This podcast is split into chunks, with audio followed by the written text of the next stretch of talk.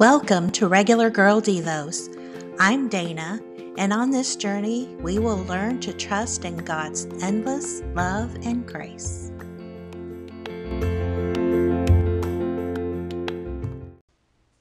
Can we agree? Sometimes we are our own worst enemy. Our opinions, analysis, and conclusions about situations are filtered through our past experiences. In dealing with challenging issues, our reactions, comments, and actions are not always helpful. Are we allowing the filter of God's Word to enter the fray? Reading the Bible, specifically the book of James, can help us cope with people and circumstances. Only five chapters long, James is straightforward and offers practical advice, including reactions under pressure, living your beliefs, being judgmental and looking for the best in others, optimism or pessimistic views, trusting or suspicious feelings, wise or foolish behaviors, rewards of trusting in God.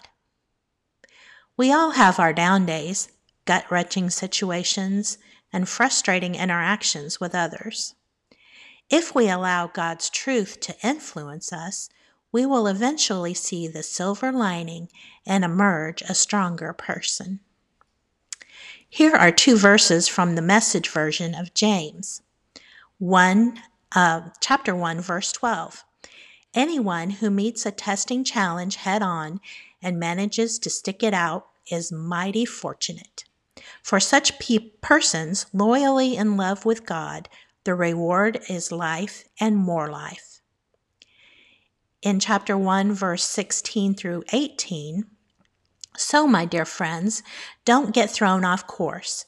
Every desirable and beneficial gift comes out of heaven. The gifts of are rivers of light cascading down from the Father of light. There is nothing deceitful in God, nothing two-faced, nothing fickle. He brought us to life using the true word, showing us off as the crown of all his creatures. If you'd like to see the photograph that I used for this post, it is called Silver Lining by Abby Birdwell, and you can check it out on my website, have a gather dot com.